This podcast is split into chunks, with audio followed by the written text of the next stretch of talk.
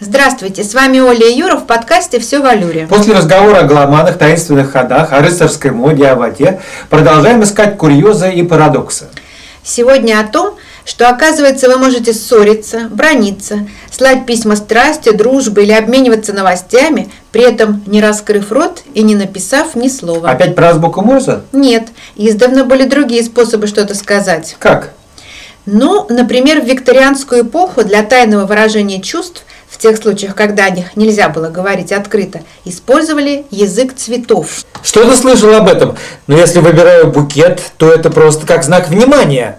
Конечно, сейчас можно позвонить, отсмсить и просто сказать своей пассии все, что ты о ней думаешь. А целомудренным влюбленным прошлых столетий приходилось соблюдать большую осторожность и сдержанность. Поэтому им на помощь приходили цветочные послания, которые нередко становились единственными нитями, связующими чувства. И все знали этот язык? Безусловно. Дамы и кавалеры владели этим средством любовной переписки. Например, розы играли роль стреламура или молчаливого признания в том, о чем стеснялись сказать при встрече. Любые розы или цвет имел значение?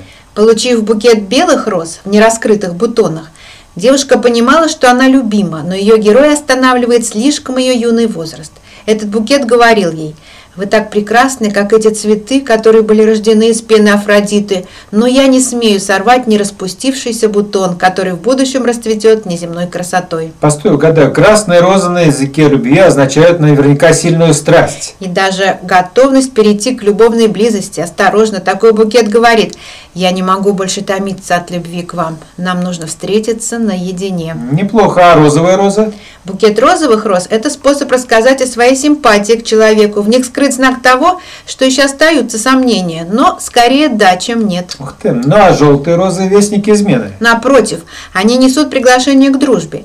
При длительной вражде букет желтых роз может стать мостиком к возобновлению старой дружбы и огоньком к разжиганию остывших любовных чувств. Ну а если ревность душит? Жало ревности таят зеленые розы. Я сомневаюсь в твоей преданности. Мне нужны доказательства твоей любви. А можно было назначить свидание, например? На день свидания указывало число бутонов на гиацинте. И кто это все придумал? В далеком 17 веке появился язык тайных посланий – селам. Им пользовались в турецких гаремах. В Европу его привез король Швеции Карл XII, побывав при атаманском дворе.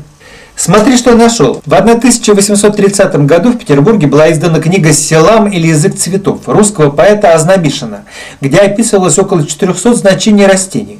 Причем даже полевые цветы красноречивые. Даже простой дуванчик Одуванчик – это радость жизни. Человек, который дарит одуванчик, весел и немного легкомысленен.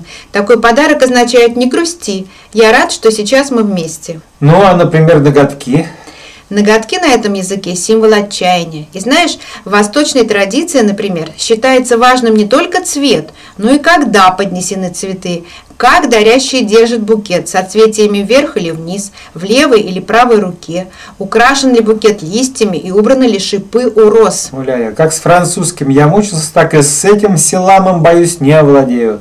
Это, видимо, игра высшего света. А ведь был еще язык перчаток, язык мушек. В XIX веке даме и девушке было неприлично появляться в свете без букета цветов. Его носили в руках, в волосах, прикрепляли к платью на талии или на груди. Обязательным атрибутом был веер.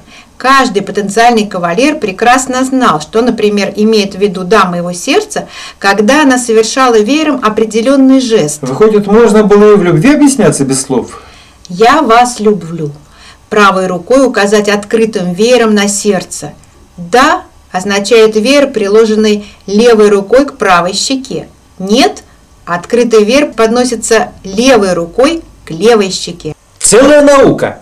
Без образования, как говорится, на бал не придешь. Представь, ты на светском рауте.